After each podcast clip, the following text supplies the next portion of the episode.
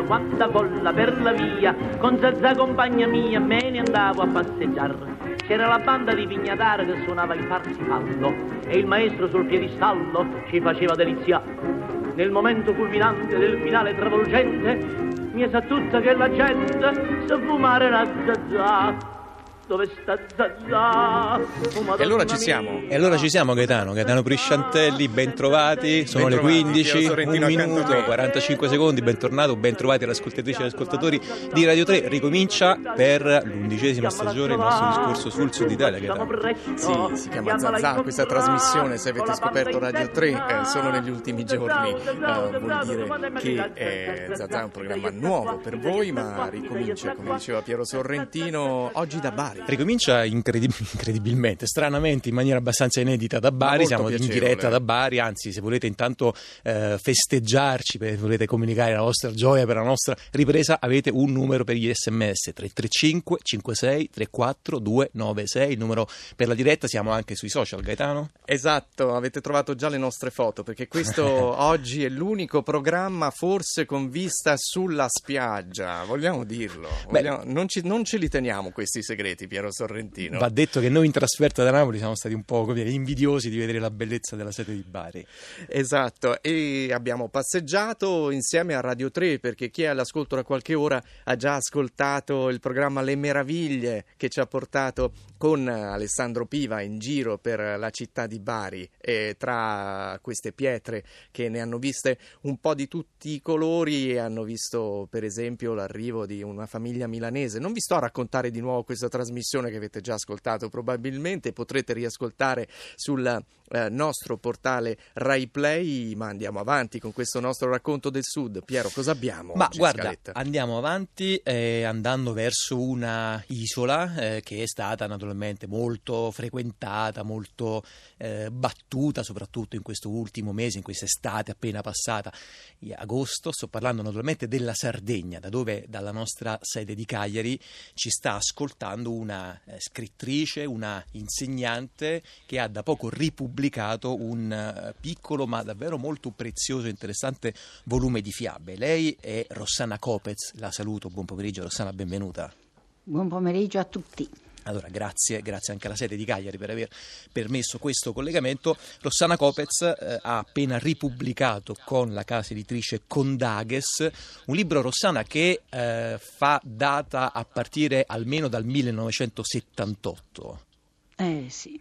Era, era, era gennaio del 78 quando questo primo libro che eh, Rossana Copez ha scritto a quattro mani con il suo eh, compagno, marito Sergio marito, Azzeni, sì. uno dei più importanti scrittori del Novecento sardo, eh, appunto aveva, aveva, pubblicato. Intanto Rossana, dici, raccontaci da dove nasce questo libro, perché è un'occasione, come dire, familiare, intima, che però è riuscita a diventare anche un modo di ehm, portare a conoscenza di un pubblico vasto, ampio, un nucleo di tradizioni, di fiabe eh, prezioso che appunto rischiava poi di rimanere un po' sepolto in archivi e in biblioteche. Eh sì, ma c'è sempre una motivazione per scrivere un libro, qualunque esso sia.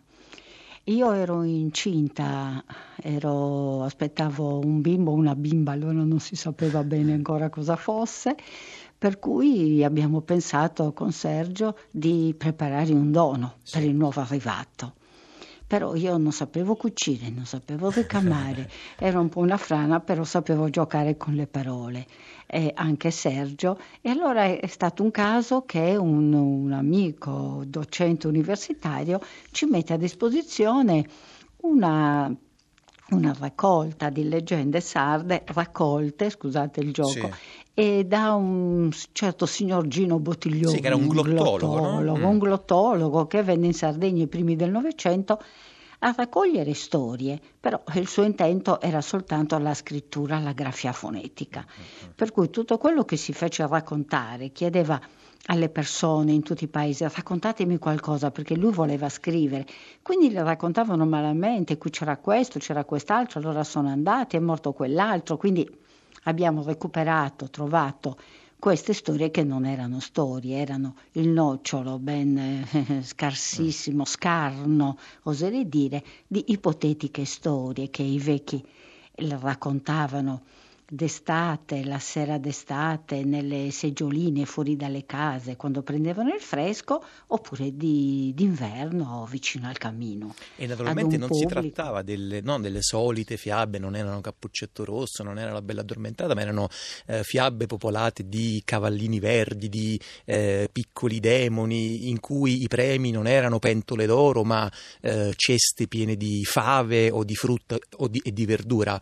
Che tipo di intanto come dire, paesaggio umano, sociale e culturale veniva fuori da quel racconto? Ecco, intanto vorrei subito dire che il mondo incantato, che è tipico delle fiabe sarde, per, de, delle fiabe, scusate, sì.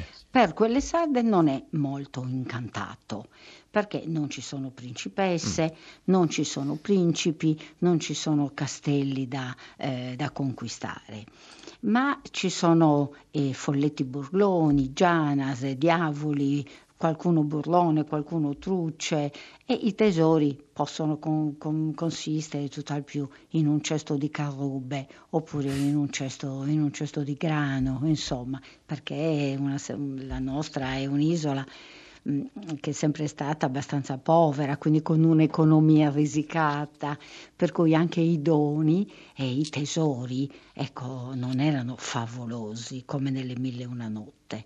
Era sempre in genere qualcosa da mangiare, erano alimenti.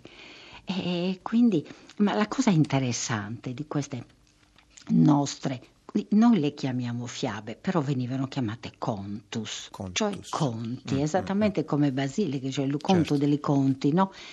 È, è, la stessa matrice. E poi non iniziano mai con c'era una volta, iniziano con naranta, che è il latino narrant, oppure naranta, cioè narrabant, cioè è proprio preso dal latino, o ancora una volta ci viera, cioè una volta c'era il verbo sempre alla fine. E, diciamo che le, le peculiarità sono poche con il resto delle fiabe che possiamo sentire in tutta l'area mediterranea. Mm, mm. Solo qualcosa che poi però vi dirò, insomma, che c'è un elemento tipico nostro. Senta Rossana Tutti Copez, altri... due, dimmi, due, dimmi. Due, due, curiosità. La prima, che tipo di lavoro di riscrittura è stato fatto da lei e, e lo ricordo appunto da Sergio Azzeni ehm, su questo materiale originario. E la seconda, ehm, diciamo adesso le fiabe, le favole vengono un po' viste come qualcosa di eh, simile a uno strumento di una cultura un po' diciamo arcaica, sorpassata, di modo di raccontare un po' un po' vecchio, però credo che, come dire, eh, anche alla luce del successo che il libro ha avuto e continua ad avere, non è proprio così, cioè i bambini continuano ad avere assolutamente voglia di sentirsi raccontare questo tipo di modello di eh, struttura, diciamo, narrativa.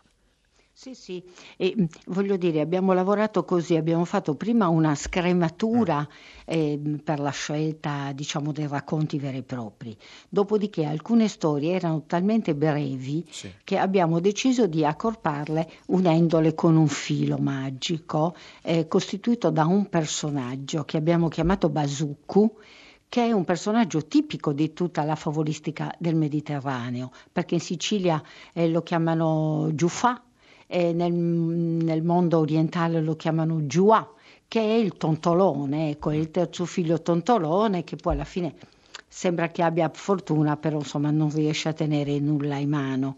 Ecco, quindi eh, abbiamo legato tutte queste fiabe. Abbiamo lavorato in, con la chitarra della serie che una prima stesura mia, poi la prendeva Sergio, poi la ridava a me, poi io la leggevo con lui che eh, strimpellava, possiamo dire, perché non era per, certo per, per verificare la, la, la per verificare la, la, musicalità, mm. la musicalità, perché di qualunque narrazione l'importante è il come. Certo. Quindi non è tanto il contenuto, ma è, deve essere l'incanto del racconto, del, del narratore. E infatti è chi poi raccontava queste storie di no, di, d'inverno o d'estate doveva essere una persona capace di amaliare, ecco, non solo con le parole che trovava, ma anche con la sua voce, certo. coinvolgendo tutti, anche se i destinatari non erano i bambini, questo bisogna sottolinearlo, tutte le fiabe, da Esopo a Perrault, non avevano come destinatario i bambini ma gli adulti. Vedere... Rossana Copez, eh, lei ci ha già introdotto a questo basucco, a questa costante. Eh, sì. Forse ci ha già rivelato qual è il, la tipicità, qual è la cosa che distingue. Se non l'ha fatto ancora, la prego, proceda. Però io ero curioso di incontrare i demoni. Eh, cui accennava prima. Sono incuriosito da queste entità magiche che a volte hanno il merito, a volte hanno le colpe nelle storie, nelle nostre storie. Sì, ehm, i demoni sono burloni, quelli più antichi, delle storie più antiche.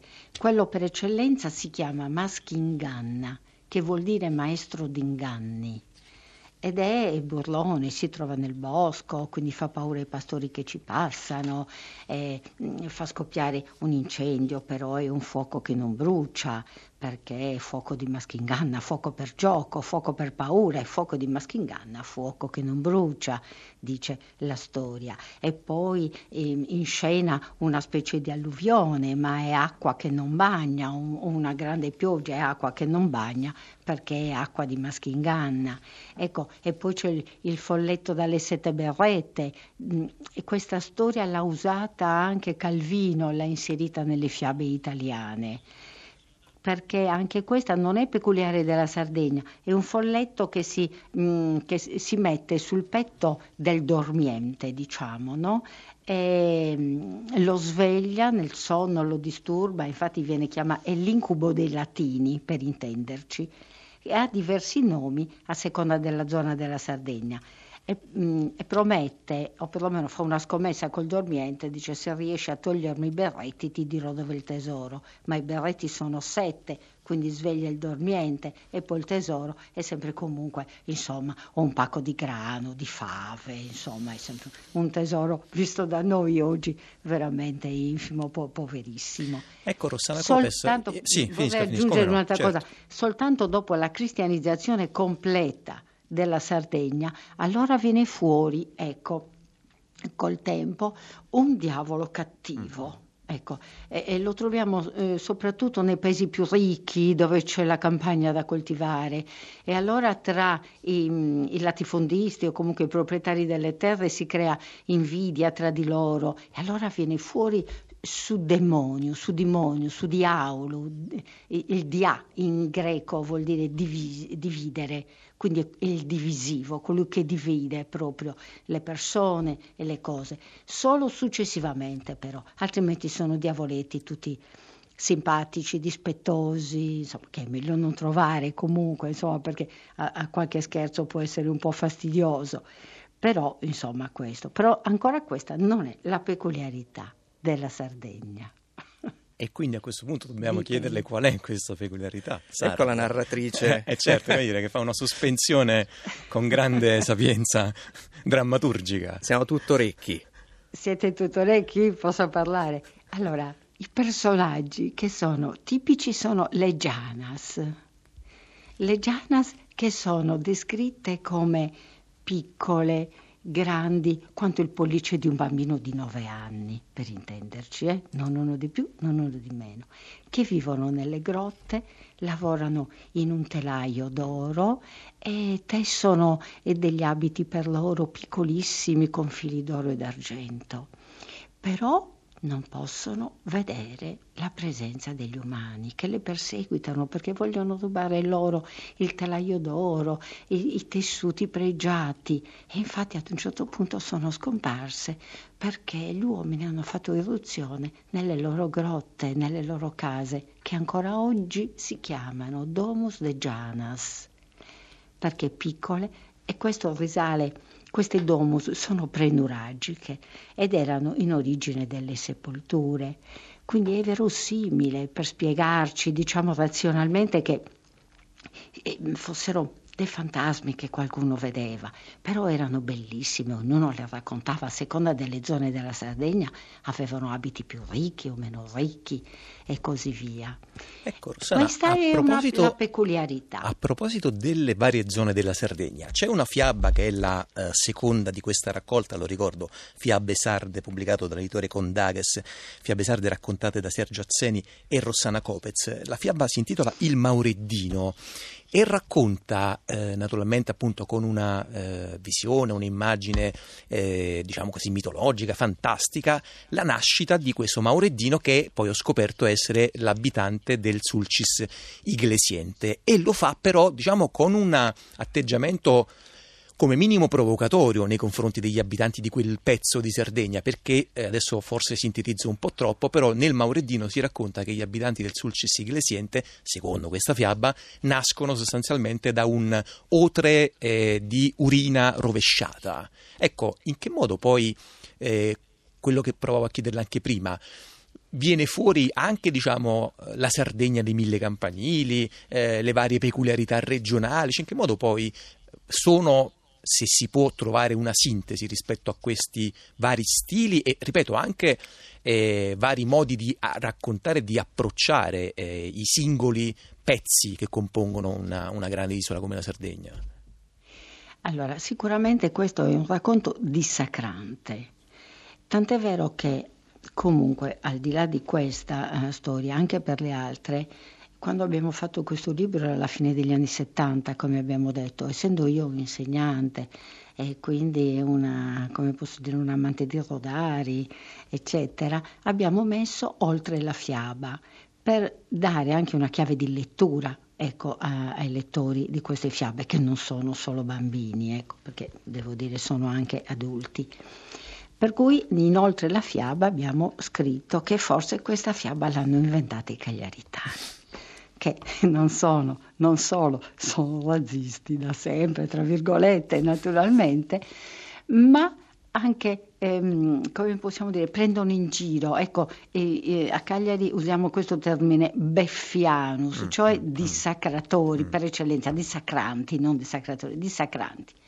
Per cui in questa fiaba c'è Gesù che viene in Sardegna, e il Padre Eterno, e che crea tutto insieme all'amico Pietro e Pietro ad un certo punto gli dice, ma insomma signore, qui manca una cosa essenziale. E, e, e, il figlio del padre di tutti gli uomini si guarda attorno e dice caro Pietro a me pare che non manchi proprio nulla ma Pietro insiste non è vero mio signore qui manca qualcosa di fondamentale e alla fine eh, Pietro dice, signor mio, manca il Mauredino. A questo punto il figlio del padre comincia a ridere come un matto e anche lassù in cielo si sente una risata di rimando, perché anche il padre del figlio deve essere sbottato in allegria per questa osservazione del buon Pietro. Ad un certo punto voglio proprio, e, e, Dio, e Gesù dice è facilissimo, e Pietro dice voglio proprio vedere se la cosa è così facile come dice lui. Allora Gesù spiega a Pietro che i cagliaritani sono difficili da farsi, ci vuole farina bianca, miele e vino buono. Ma per gli altri il procedimento è semplice e mentre discorrono i due viaggiatori vedono una pisciata di bue proprio in mezzo alla strada, puzzolente e piena di mosche. Il Signore allora dice a Pietro, ecco quello che ci vuole, da un calcio a tutta quella schifezza. Da quella piscia e da quella pedata in un attimo vien fuori il primo morredino, tutto bello già pronto, con le calze nere, i calzoni di panno, il pipone cerchiato d'ottone e la berretta ripiegata in cima. Basso, nero e peloso. Gesù Cristo sorride vedendo la nuova creatura che subito si sdraia sotto un albero a poltrire. Indolente. Ecco, que- Rossana Copez, grazie, grazie anche per aver eh, raccontato in maniera appunto anche in questo caso con grande sapienza narrativa una delle molte fiabe che contengono questo libro molto bello. Non abbiamo ancora detto che per esempio contiene anche delle illustrazioni eh, della bambina alla quale 40 anni fa questo Dove libro era destinato, che nel frattempo è diventata una donna adulta e che però appunto ha cercato, ha voluto anzi omaggiare questo a sua volta questo eh, regalo che i suoi genitori le avevano fatto alla nascita e ha illustrato appunto queste, queste fiabe ricche, belle, eh, tutte da scoprire, eh, che sono raccolte appunto in questo volume Fiabe Sarde, raccontate da Sergio Azzeni e Rossana Copez, pubblicato dall'editore Condages. Adesso Gaetano. Grazie anche per aver eh, raccontato con la sua voce, si sentiva anche questo lavoro fatto con il ritmo, si sentiva quasi la chitarra di cui parlava prima Rossana Copez. Eh, noi mandiamo a proposito abbraccio a tutti i cagliaritani eh sì, no, ma poi ascoltano, e poi anche a tutti i demoni, a tutte le sirene, a tutti i fantasmi di cui abbiamo parlato. Grazie, grazie e, Rossana Copez. E, e, arrivano anche apprezzamenti per il racconto di Rossana Copez, un messaggio non firmato ci ha appena scritto, ma che meraviglia questa voce e queste fiabe sarde. Parlavamo dell'accompagnamento alla chitarra di Sergio Azzeni, cominciamo anche il nostro percorso in musica di questa prima puntata di Zazà, lo facciamo con un cantautore storico cubano che è Silvio Rodriguez, eh, che ha pubblicato nel 1999 un disco eh, che ha lo stesso titolo appunto proprio di un racconto di Sergio Azzeni, eh, che era poi diventato anche un film del sardo Salvatore Mereu. Il racconto di Sergio Azzeni si intitolava Bellas Mariposas, questa a Zazà Radio 3 è Mariposas.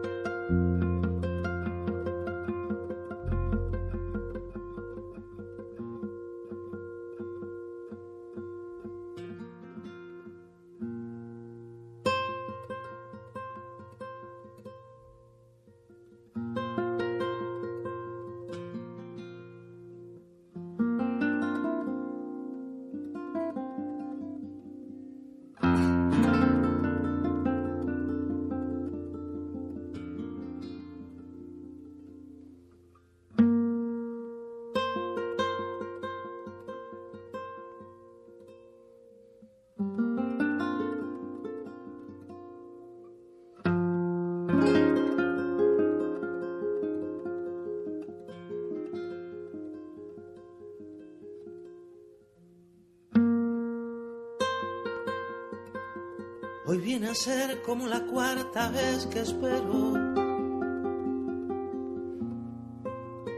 Desde que sé que no vendrás más nunca. He vuelto a ser aquel cantar del aguacero que hizo casi legal su abrazo en tu cintura. Y tú apareces en mi ventana,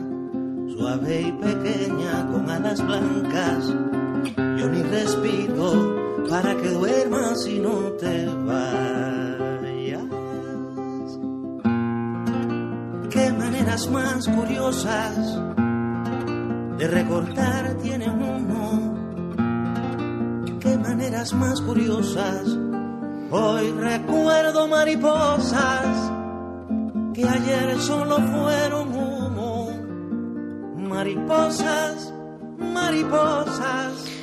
E questa che state ascoltando è eh, qualche eh, pezzo, un momento iniziale dal disco di Silvio Rodriguez, eh, cantautore cubano Mariposas, che ci sta portando nel pieno di questa nostra prima puntata dell'undicesima stagione. Prima Gaetano, nella nostra, appunto, anche in questo caso, indolenza eh, napoletana come minimo, non abbiamo si ringraziato. Vede, si sente, c'è. Beh, sì, un okay. po' sì. Aia. Però non abbiamo, non abbiamo, reso omaggio a tutta la squadra che rende possibile la nostra, la nostra trasmissione ed è doveroso farlo adesso. Daria Corrias, Lorenzo Pavolini, Anna Antonelli. Anna sì. Antonelli che sì, eh, diciamo ci sono dei, dei, dei calcoli eh, che, eh, secondo questi oscuri calcoli ecco, si, si, gode la pensione, ma non per noi, perché dobbiamo confessare che invece è ancora al lavoro con noi, perché noi applichiamo altri calcoli per l'età pensionabile. Per Nostro malgrado. Noi non l'abbiamo tanto mandata in pensione, suo malgrado. E credo che valga anche per i nostri eh, assistenti in console di oggi, Mauro Lorenzo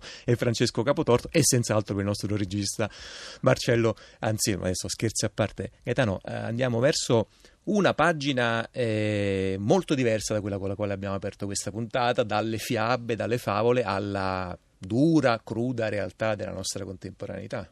Sì, eh, anche se qualche connessione in quello, nel racconto cui, che stiamo per, per introdurre a un certo punto c'è. E allora, prima le presentazioni. Qui in studio con noi in carne ossa e tatuaggi, Domenico Mortellaro, Buonasera. criminologo. Eh, è un argomento serio, ma sapremo raccontarlo eh, come si fa qui a Zazà.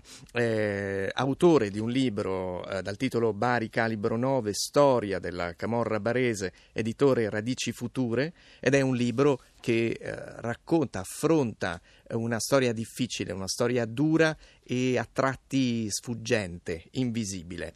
Però Domenico Mortellaro parla anche dei miti che accompagnano la fondazione, ecco i miti di fondazione eh, delle società criminali, nel senso che affronta per criticarli, a tratti smontarli, i miti che gli stessi artefici, gli stessi fondatori delle società criminali eh, in diverse parti del sud Italia eh, mettono in circolazione.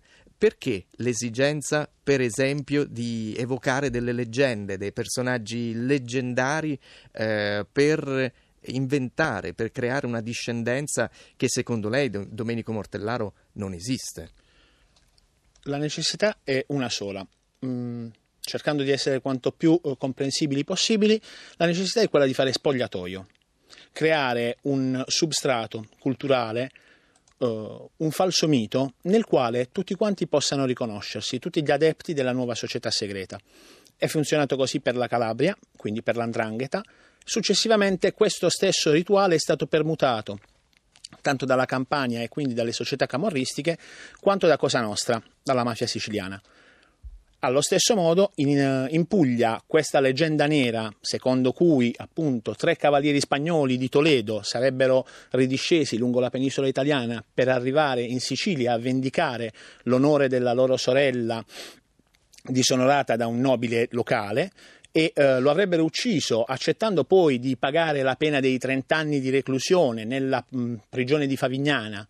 E solo dopo quei 30 anni terminato, eh, terminata la loro pena, avrebbero deciso di seminare appunto i semi della ominità eh, nelle tre, nelle tre mh, regioni che abbiamo citato prima Ebbene, questo, questo, mito, questo, mito, nero, questa leggenda nera eh, è servita esclusivamente per creare un, eh, un, racconto, una identità in cui riconoscersi facilmente per i malandrini e i picciotti che non avevano ancora una reale collocazione all'interno del tessuto criminale italiano. Quindi in una storia più o meno plausibile, eh, le società criminali hanno pescato questi personaggi, Osso, Bignosso e Scarcagnosso, Scarcagnosso, che, lei, che lei presenta. E da qui anche diverse leggende che emergono. Una tratti. serie di filiazioni diverse, mm. di, di, riedizioni diverse di questo grande mito, eh, partorite anche queste dalla Calabria per poter dare nuovi natali alla nuova forma di indrangheta che si formava, che era la Santa, l'ibridazione tra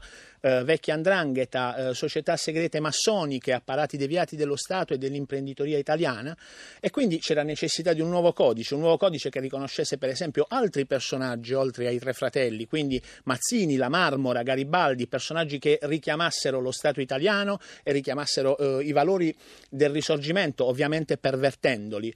Questo codice specifico è quello che è arrivato attraverso il padrino Umberto Bellocco che ha dato i natali prima alla Sacra Corona Unita, eh, la forma pampugliese di mafie che eh, Pino Rogoli, il fondatore, aveva immaginato. E di lì poi a tutte le filiazioni provinciali eh, e quindi alle varie mafie pugliesi, bene, di lì arriva il nuovo codice che poi aggiunge altri personaggi assolutamente mitici e eh, non identificabili come Fiorentino di Russia, Cavaliere di Spagna e, e altri richiami che non sono mai stati stati eh, realmente codificati e identificati. Il fine comunque di tutte queste leggende è sempre lo stesso, eh, cercare di dare una autorevolezza a una storia che di autorevole non ha davvero nulla, che è la storia delle mafie italiane. E lei è partito proprio da qui per raccontare una storia che invece è vera e tangibile e documentata, che però ha fatto fatica ad emergere, perché quello che lei racconta, non solo in questo libro, ma anche in un suo intervento in un altro volume eh, che si chiama Sociologia di Bari, pubblicato da eh, eh, la terza, lei dice che questa storia eh, non era facile documentarla, costruirla e poi raccontarla, cioè a lungo eh, ci si è forse crogiolati nel mito eh, di una criminalità innocente, gestibile, eh, mentre nel frattempo c'era qualcosa di preoccupante di cui ci siamo accorti invece solo recentemente. Assolutamente, questa è una storia negata eh, per lungo tempo. Uh, è una storia negata a quella delle mafie pugliesi, con il racconto continuo di una Apulia Felix che doveva essere Florida d'Italia, California d'Italia, doveva essere locomotiva trainante di un mezzogiorno che proprio dalle fortune della Puglia avrebbe potuto cominciare a vedere una ripresa uh, reale sia in termini sociali sia in termini economici. Una grande bugia raccontata al popolo italiano, una grande bugia raccontata al popolo pugliese. Uh, per Bari è successa la stessa cosa, mm, la Milano, la Milano del Sud, la Bari da bere che eh, si raccontava nelle vetrine della Fiera del Levante autu- eh, annuali, eh, bene, quella Bari era una Bari che portava già dentro di sé germi eh, terribili di una criminalità che si andava affermando e li portava mh, scritti nel suo codice genetico già dalla, dal secondo dopoguerra, da quando pretese di cambiare faccia e di scimmiottare, di eh, diventare una grande city per, per il Mediterraneo, una city londinese per il Mediterraneo. Bene, in quel momento era necessario negare che esistesse una eh, criminalità organizzata nella città di Bari. Uh, e quindi questa è una storia che ha faticato tantissimo ad emergere perché è una storia che è stata negata dai consigli comunali, è stata negata dall'Accademia Universitaria, eh, a tratti è, stata, è, stato possibile raccontarla soltanto attraverso le cronache di alcuni giornalisti coraggiosi, di alcune penne coraggiose della cronaca nera dei giornali locali e mh, quasi esclusivamente grazie alle sentenze, alle motivazioni a sentenze dei tanti maxi processi che in barba a questa negazione totale della storia poi in realtà ne descrivevano un'altra di storia che invece diceva che a Bari c'era una mafia organizzata, reale, che si chiamava Camorra Barese e che già dai primi degli anni Ottanta agiva indisturbata per, per le strade di Bari.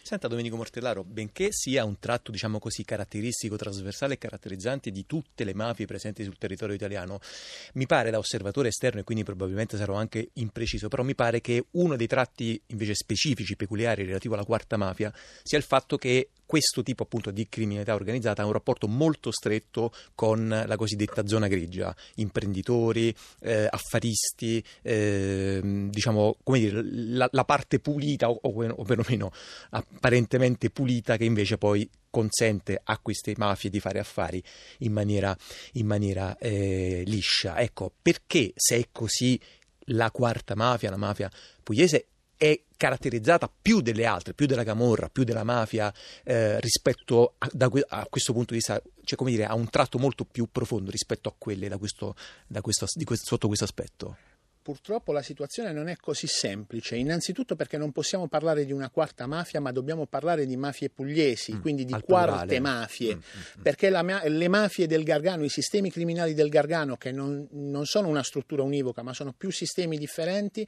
sono appunto profondamente diversi dalla Camorra Barese che a, volta, a sua volta è profondamente diversa dalle forme della Sacra Corona Unita, che oramai è diventata una mafia salentina relegata nelle province di Brindisi e Lecce. Se è però vero che esiste una capacità penetrativa all'interno del tessuto economico e a volte all'interno del tessuto politico, eh, possiamo parlare in questo caso soltanto di quelle che sono le aristocrazie criminali. A Bari, per esempio, eh, i vecchi clan fondati attorno all'inizio degli anni Ottanta, proprio attraverso la filiazione diretta da Rogoli e dai calabresi, sono riusciti ad affermare, secondo quello che dicono le sentenze, una penetratività reale nel tessuto economico e nel tessuto parapolitico, quindi quel tessuto dei cosiddetti faccendieri, di chi si... Eh, si accalca attorno al tavolo della politica, ma non realmente di chi è all'interno della stanza dei bottoni e detiene le leve di comando.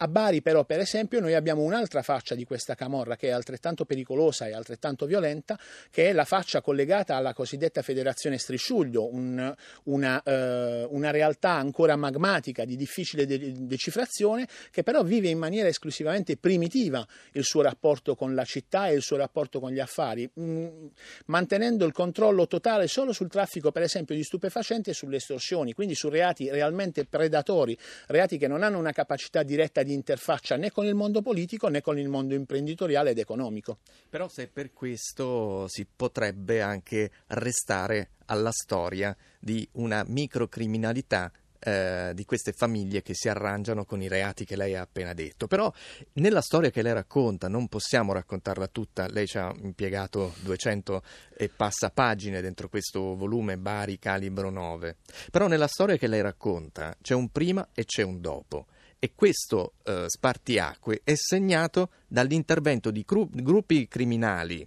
che vengono da fuori, che sono più organizzati, sono più grandi e cercano di eh, mettere in rete queste famiglie dentro una sorta di franchising. Quindi c'è una fase in cui tutto questo diventa una rete, tutto questo diventa un'organizzazione più grande.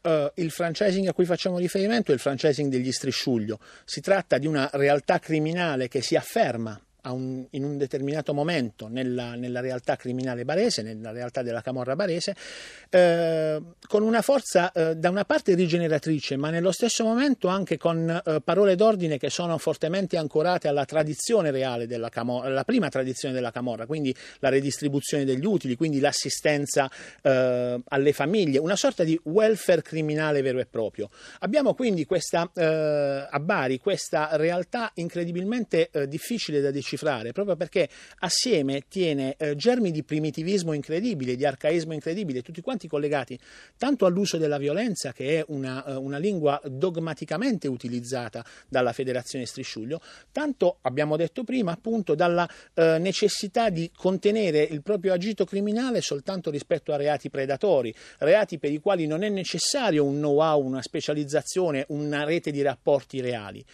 Alla, alla, stessa maniera però questi primitivi della camorra scelgono una forma di aggregazione che è incredibilmente moderna, è quella appunto del franchising, è quella del rapporto diretto attraverso l'acquisto. Eh, possiamo permutare davvero la storia eh, dei grandi marchi concessi in franchising. Io federazione ti do l'utilizzo del mio marchio, del mio nome, il soprannome, Mimmo la Luna, puoi dire di appartenere a questa grande storia, a questa tradizione violenta e sanguinaria. Eh, per farlo però devi garantire che eh, tutto il materiale stupefacente che venderai lo acquisterai all'ingrosso da me e seguirai le mie eh, regole e le mie logiche per quella che è la rete di distribuzione, i prezzi di vendita e la qualità del taglio. Quindi stiamo parlando di una realtà che se da una parte propone una fascia violenta, eh, primitiva, da una parte ragiona con la clava e con il sangue, dall'altra parte però è perfettamente capace di applicare le logiche e le dinamiche postmoderne della postmodernità, tanto il franchising quanto anche il rapporto liquido con gli spacciatori che diventano proprio dei, dei pro, dei, eh, degli imprenditori di se stessi, dei self-made pushers. E non a caso il fatto che le logiche della criminalità organizzata spesso si potessero si confondessero con quelle del capitalismo eh, feroce e predatorio, per esempio già in Gomorra era stato molto chiaro nel racconto che aveva fatto Roberto Saviano, eh, in questo caso invece è una approfondimento molto bello che aveva fatto sul versante appunto pugliese e contenuto nel libro saggio di Domenico Mortellaro, Barica, libro 9, Storia della criminalità barese, pubblicato dalle edizioni Radio Future, che eh, ci ha portato Gaetano in questa parte del pomeriggio, prima Mortellaro parlava anche di un welfare criminale e familiare ed è qualcosa di molto simile a quello che è contenuto invece su un versante narrativo e drammaturgico nel Sindaco del Rione Sanità, che nel frattempo è diventato il nuovo film di Mario Martone con le musiche originali scritte da un giovane rapper del quale adesso andiamo a fare la conoscenza, ma prima ascoltiamo una delle tracce che compongono la colonna sonora del film di Martone. Questa è Niente è nuovo, lui è Ralph P.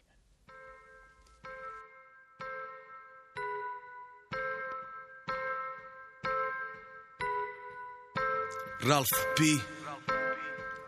E nu te lăgava și fiachit Tantă va și mânie în denuri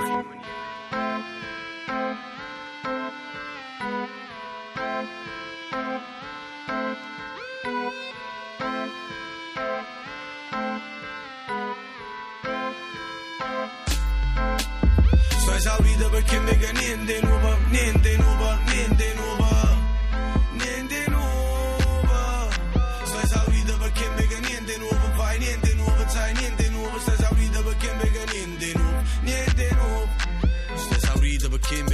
si tu guarda attorno O compagni racconta niente nuovo che la pena con sconto Chi lo comincia a sponte La già fa nuova nuova.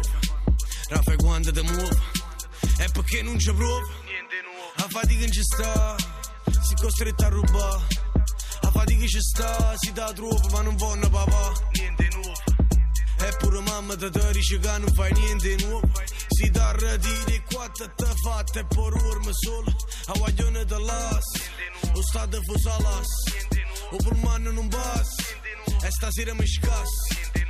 Nuova una mentalità L'uomo ne avesse portato Coppa una viaretta ma aspetta rispetto reciproca e dignità. Sono esaurito perché mica niente nuova Niente nuova, niente nuova Niente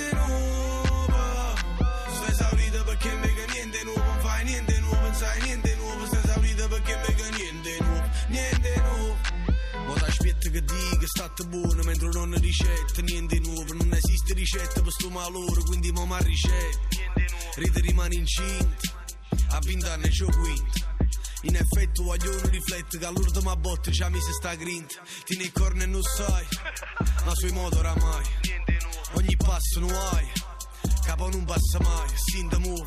Provate a vivere la vita come sa viva Chi sa fanno perché stai in partita Sai accetta tutte sfide e non dare all'anzi Anzi nulla è proibito Voglio una mare, ci fai niente nuovo Tenga mille radici, lo sai. A TV non produce mai niente nuovo E ne manca stupezza né niente nuovo Muovete con groove. Frate fatte furbe Si sono a posto per finire views Che trovo un compagno tu. Sono esaurito perché mega niente nuovo Niente nuovo, niente nuovo niente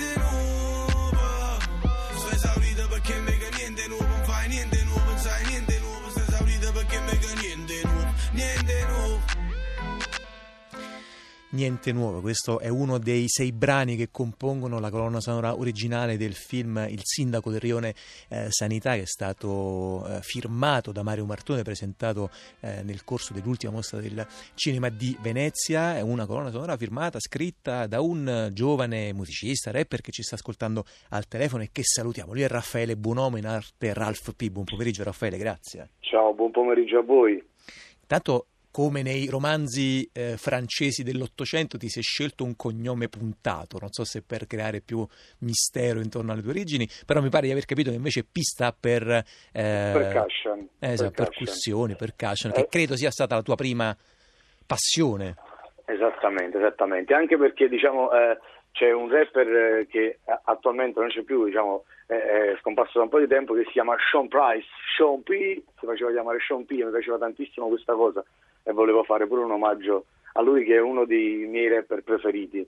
Quindi... Senti Raffaele, spiegaci, raccontaci com'è nata intanto questa avventura con Mario Martone, che è un regista famoso, noto, molto ascoltato, fa dei film che eh, colpiscono sempre, appunto, insomma, creano sempre dibattito, discussione. Tu sei un giovane, un ragazzo che viene da una realtà, naturalmente, come dire, non centrale, non, non vieni da una, da una importante città europea, non ti sei formato a Berlino, insomma, però sei riuscito ad arrivare a portare anche la tua voce, anche la tua musica eh, in un discorso come quello che ha fatto Martone. Raccontaci da dove nasce. Credo che in qualche modo vi siete incontrati intorno a una realtà teatrale bella e importante, che qui a Zazà seguiamo molto, che è il Teatro Neste di Ponticelli. Allora, eh, tutto nasce eh, partendo dal fatto che io sono, sì, sono di eh, Miano per la precisione, area nord di Napoli, eh, un quartiere limitrofo a Secondigliano, Piscina, non so se conosci.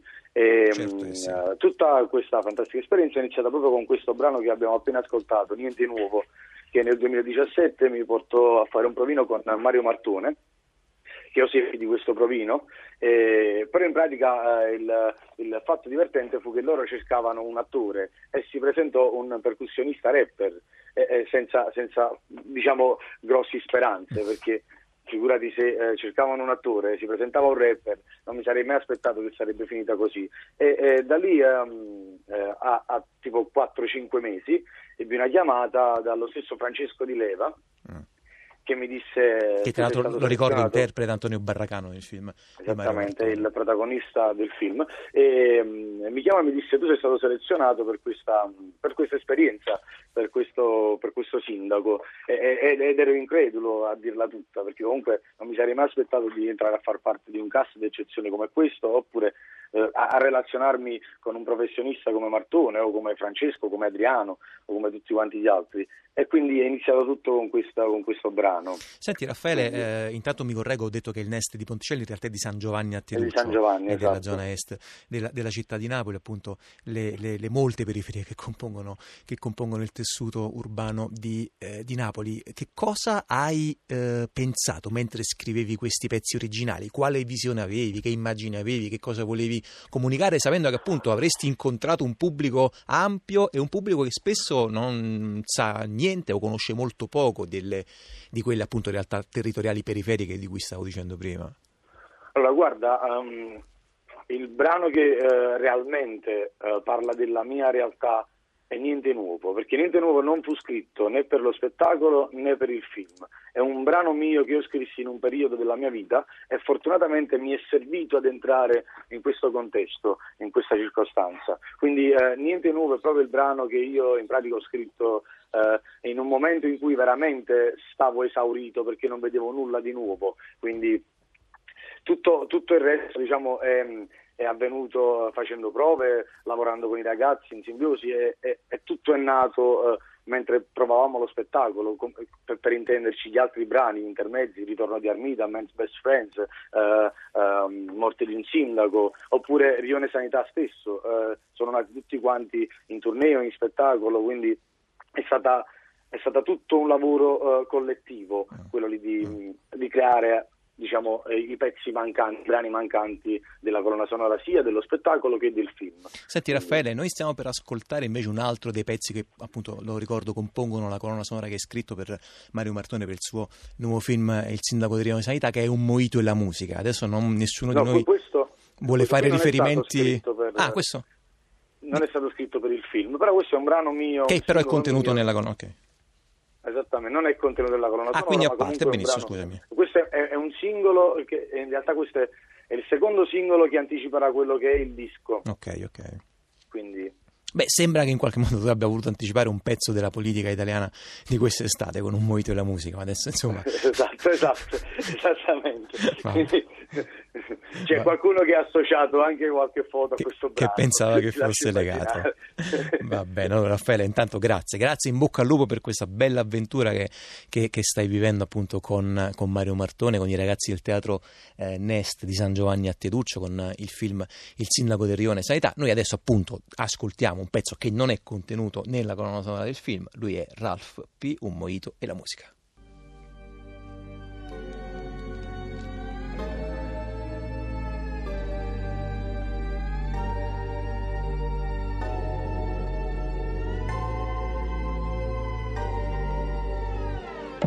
Preferisco la notte con l'odore del mare, un tamburo che suona e tu inizi a ballare. Balli cazzo sei bella, che ti lasci guardare, un mojito e la musica. Lo scenario perfetto, con la luna nel mare, io che suono le congas e tu inizi a ballare. Balli cazzo sei bella, ti lasci trasportare, da mojito e la musica sulle tue curve. Ci farei drifting la rotonda l'ombelico guarderei il con il pis se ti senti una qui e se cerca di un king io per stare con te fare a botte con Rocky. Lo scenario è perfetto ed ammetto che se tu ci stessi non sarebbe niente male. Abbronzata dal sole d'estate quei capelli ricci un tatu con il cuore. Questa notte è davvero perfetta presumo sia il caso doversi affidare a un mojito e la musica Preferisco la notte con l'odore del mare, un tamburo che suona e tu inizi a ballare. Balli cazzo sei bella, che ti lasci guardare, un mojito e la musica. Lo scenario perfetto, con la luna nel mare, io che suono le congas e tu inizi a ballare. Balli e cazzo sei bella, ti lasci trasportare, la mojito e la musica. Bella come te non l'ho mai vista. Pure affari spenti illumini la pista Saresti la prima della mia lista. Mi avvicino in questo modo e al momento ci stai. Spero di non essere una frana Che duri quantomeno una settimana. Credimi non sono un figlio di puttana. Napoli questa notte mi sembra lavana Vieni ti porto con me. Sul bagno asciugato il mare ci bagna i piedi. Dove la gente non c'è? Dietro una barca lontano da occhi indiscreti Di quello che poi sarà Non lo sapremo ma intanto ci sta. Un momento e la musica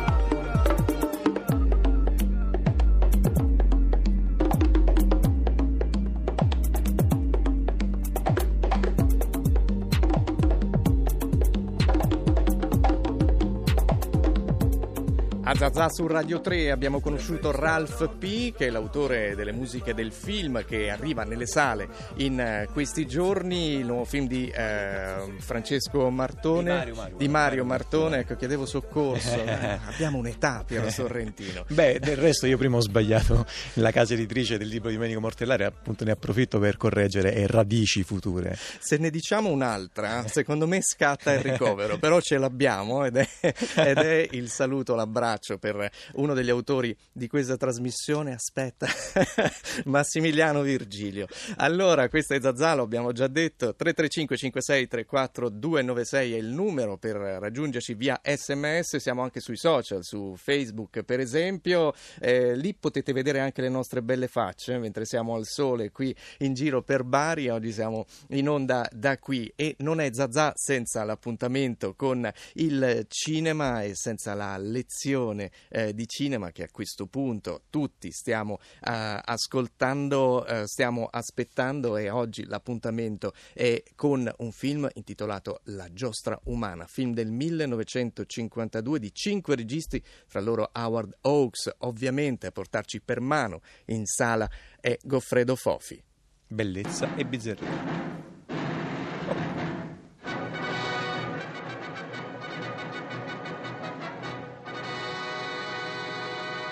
La giostra umana 1952, un film dedicato dalla 20th Century Fox a O. Harry, scrittore di racconti famosissimo in America e perfino in Russia, molto meno famoso in Italia, e affidati questi cinque racconti a cinque registi diversi, tutto fatto in casa, tutto 20th Century Fox.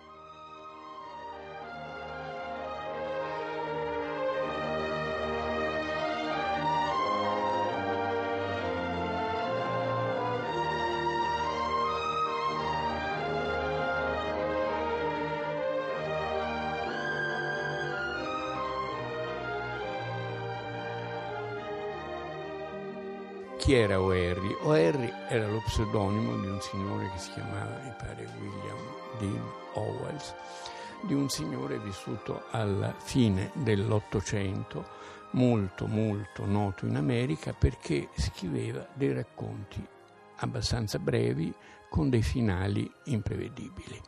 Un grande grandissimo poeta, uno dei maggiori del Novecento, William Carlos Williams, che ha scritto un libro di sue riflessioni sull'arte del raccontare, in cui William Carlos Williams parla della forma racconto e dice il segreto del racconto è che alla fine deve esserci una rivelazione. In certi casi anche all'interno del racconto deve esserci, dice testualmente William Carlos Williams, un pugno in faccia dato dallo scrittore al lettore non se lo deve aspettare che a quel punto lì, tac, gli arriva il cazzotto su, su, sul muso. Capito? Deve essere un effetto sorpresa. O Harry era amatissimo dal suo traduttore italiano, ultimo, il migliore, che era Giorgio Manganelli, che ha tradotto per Adelphi negli anni 60 un'amplissima scelta di racconti che si chiama Memorie di un cane giallo e altri racconti. Già il titolo, scelto da Manganelli chiaramente, tra i vari racconti, è un titolo abbastanza bizzarro che introduce alla bizzarria del personaggio O'Harry. O'Harry era anche un mezzo avventuriero, giornalisti di questi un po' dell'Ottocento, capaci di tutto, e si fece anche qualche anno di galera non mi ricordo più i motivi, però aveva anche un'esperienza di galera. Questo film, La giostra umana del 1953. Bene, nel 1933, vent'anni prima, i russi fecero un film dedicato a O'Harry perché era uno scrittore amatissimo dai giornali popolari, da cui molti scrittori di racconti, Ilf e Petrov e altri hanno imparato molto, insomma, da, da O'Harry. Il film è diretto da un grandissimo regista del muto e poi del primo sonoro, questo fu il suo ultimo film di fatto perché lo segarono. Era troppo formalista, come si diceva allora, era troppo poco ideologico e troppo artista. Questo film dedicato a O'Harry si chiama Il grande consolatore c'è una lettura critica di O'Harry, insomma, la lettura che Kuleshov ne fa ambientandolo nel carcere è nel fatto che le idee consolatrici che si inventa O'Harry in realtà nella pratica non funzionano, sono fallimentari. Come dire, dietro c'è il vecchio tema sovietico che ci vuole la lotta di classe, ci vogliono le rivoluzioni, non, non la bizzarria delle invenzioni.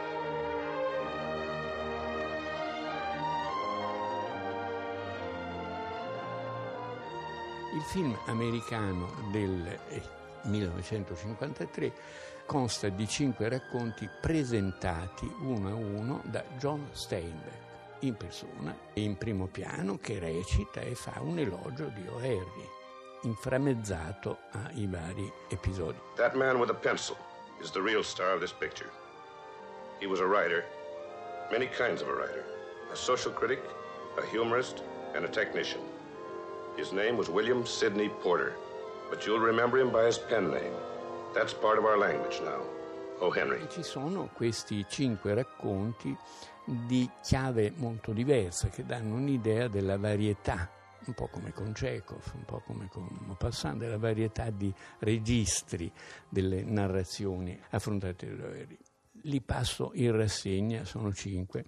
Il primo, il poliziotto e il salmo, è un vagabondo, Charles Lawton, vagabondo eh, distinto che eh, va nei ristoranti e se è inverno si muore di freddo, si gela e lui non ha casa e quindi va nei ristoranti, ordina dei lauti pranzi a modi da signore inglese e poi ovviamente non paga e si fa mettere in galera così passa la notte di Natale al caldo.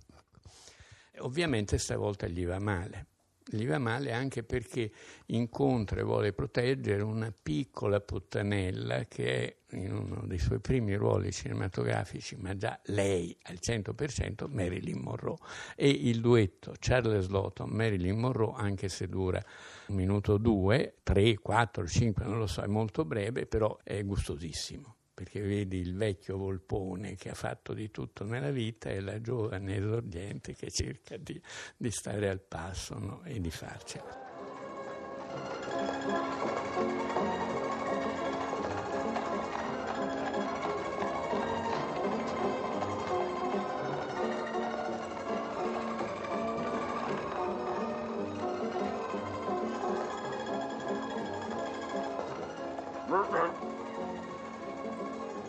Afternoon, my dear. Aren't you a little lonely, window shopping all by yourself? Wouldn't you prefer to come and play in my backyard? Sure, I don't mind if you buy me a drink. How's dear cousin Fanny? I'm afraid, my dear, there's been a mistake. Mistake? What kind of mistake? I owe you an apology. Apology for what? For allowing you to think that I might buy you a drink. You see, that's quite impossible. I, I haven't got a dime to my name. Hey, what is this? You trying to kid me? Not in the least, my dear. I'm only trying to undo the wrong I've done you, a wrong committed, I might add, for reasons that your young and inexperienced mind couldn't possibly understand. Since my means are limited, I can only ask your pardon and perhaps persuade you to accept as a token of my regard the last uh, uh, valuable left me from one's formidable estate, my compliments to a charming and delightful young lady. Il secondo racconto si chiama Clarion Call, è la storia di un giornalista che sta investigando, siamo la stampa di allora, la stampa che cerca le rivelazioni, che è un po' scandalistica, la stampa d'effetto, e un giornalista che ha capito chi è l'assassino di una tale persona, è un gangster e vuole portarlo allo scoperto e arrestarlo e ci riesce. Il gangster è Richard Widmark il giornalista è Del Robertson, che era un mediocre attore di western. Questo episodio è diretto a Harry Hathaway, vecchio volpone del cinema che ha fatto 300 film, in genere bravissimo. Il terzo racconto è L'ultima foglia e andiamo sul sentimentale e sul patetico. Due sorelle, Ann Baxter e Jane Peters. Una delle due è malata e siccome è malata soprattutto per una delusione amorosa si lascia morire e la sorella fa di tutto per aiutarla a sopravvivere.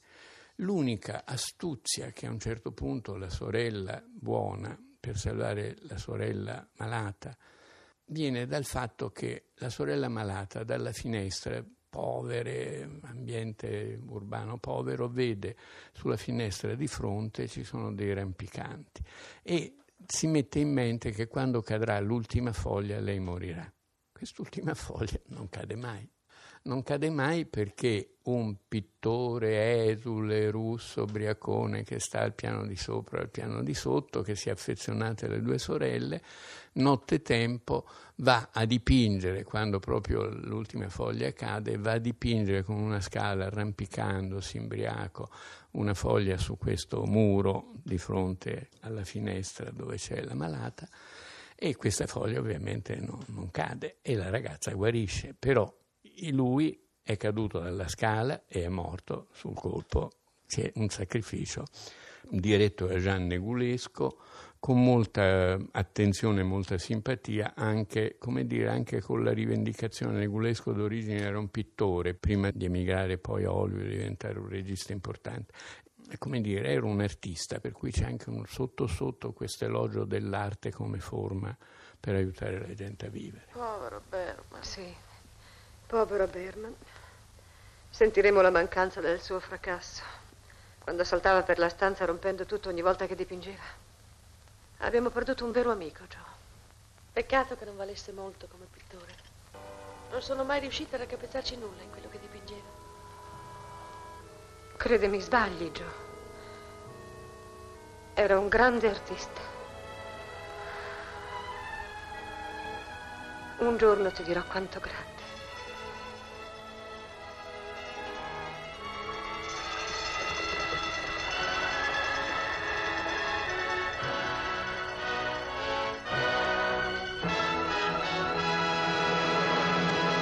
Penultimo episodio, purtroppo deludente, del migliore dei registi di questo blocco, Howard Hawks, grandissimo regista di commedie di western, Un dollaro d'onore, tanti film.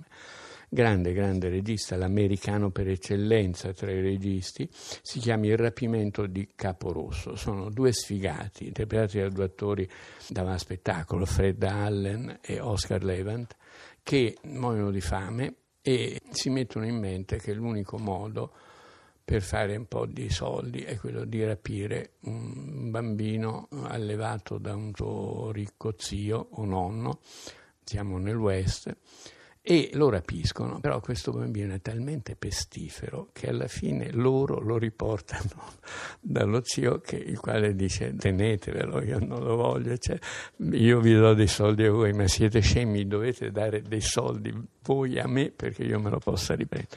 Racconto molto carino, molto bello, però il film è un po' scadente. L'ultimo, Il dono dei magi, è forse il racconto più famoso di O'Harry perché è stato rappresentato in mille modi diversi, ha dato vita a fumetti, a... perché c'è un aspetto edificante ma anche estremamente simpatico e poetico, si chiama Il dono dei magi. È la storia di Farley Granger e John Crane, anche loro divi della 20th Century Fox, una coppia di giovani sposi morti di fame, disoccupati, non trovano lavoro, niente. Insomma. Lui ha un'unica cosa di cui è molto orgoglioso, è il suo orologio. Gli orologi, quelli a catena che si portavano al petto, no? E lei ha un'unica cosa di cui è molto orgogliosa, sono i capelli, ha dei capelli lunghissimi, delle trecce meravigliose per poter fare il dono di Natale, il dono dei magi al coniuge, lei vende i capelli e compra la catena per l'orologio, perché lui c'ha l'orologio ma non c'ha la catena, che lui sogna da tempo. Lui vende l'orologio per poter comprargli una pettinessa, si chiamava nel sud, un grande fermaglio per questi tanti capelli che lei ha e ovviamente non ce li ha più tornano a casa, hanno il regalo rispettivo e, ovviamente la delusione è grande, ma anche eh, l'affetto, l'amore è tale che ovviamente il film finisce con una nota ottimista e positiva sul futuro, sul loro futuro. Ripeto, non è un capolavoro questo film, anche per la diversità dei, dei registi, però è un film significativo e bizzarro proprio perché nel lungo rapporto tra letteratura e cinema rappresenta una diversità. No? Non è la biografia del grande scrittore, non è il romanzo adattato in cui magari all'inizio un attore interpreta il grande scrittore e spiega l'importanza del libro, insomma, non, nulla di tutto questo. Eh, sono cinque racconti di un grande scrittore considerato tale dagli americani e meno da noi, ma però comunque un, maestro del genere racconto, il quale è presentato da un grandissimo scrittore anni 50 che è John Steinbeck. My name is John Steinbeck. I've always believed that a writer should be read, not seen. But O. Henry's dead. He can't speak for himself. I wonder if he would if he could.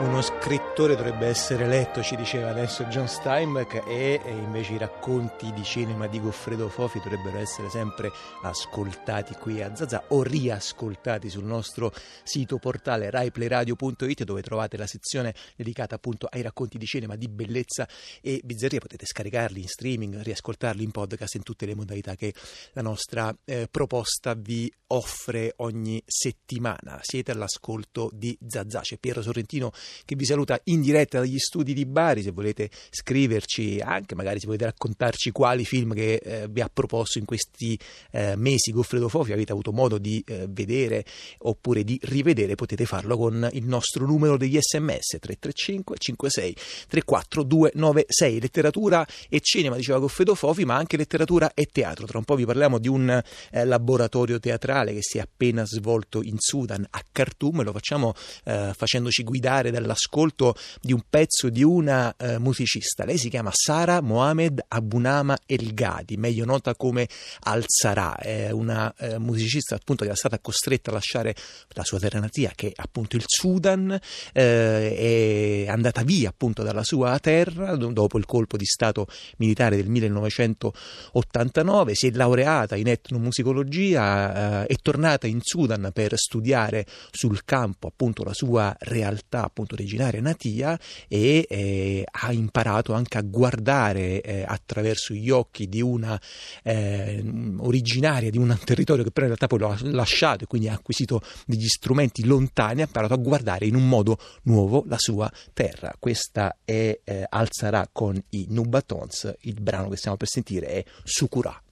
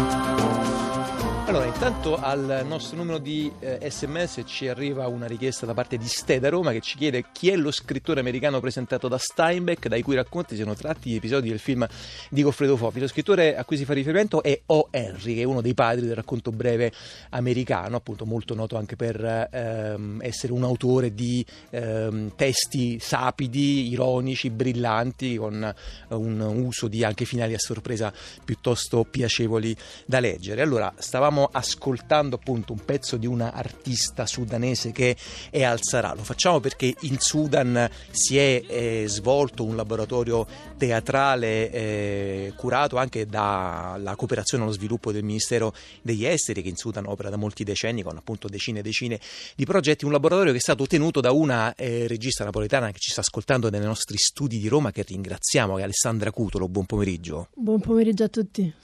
Allora, Alessandra Cutolo è appunto una regista che eh, lavora spesso sul campo, come dire, si è occupata di eh, segregazioni, di minorità, di ehm, eh, disagi anche come dire, sociali, ha lavorato in carcere, ha lavorato con eh, donne migranti nigeriane che sono anche giunte qui su, sui eh, barconi tanto noti in questi ultimi mesi della nostra, della nostra, politica. E Alessandra Cutolo, appunto essendo una che lavora molto con materia prima sul campo, è andata è andata in Sudan. A fare cosa Alessandra Cutolo? Intanto un laboratorio che si è svolto in due tempi, in due riprese. Una prima fase a marzo e poi ce n'è stata una coda in settembre che ha avuto il suo culmine appunto lo scorso, eh, lo scorso 18 settembre sul palco del Rashid Diab Art Center di Khartoum. Di cosa stiamo parlando e, e che tipo appunto di eh, lavoro è stato fatto in questi mesi?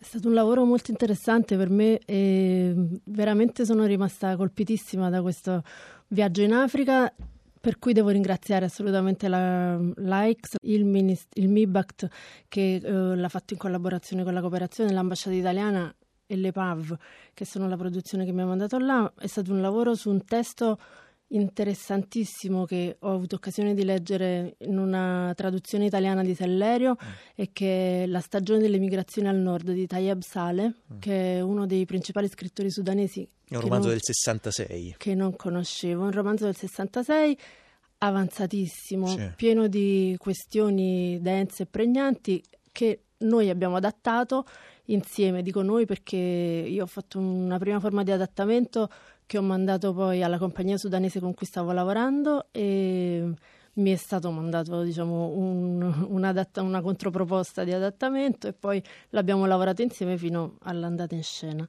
alla messa in scena definitiva.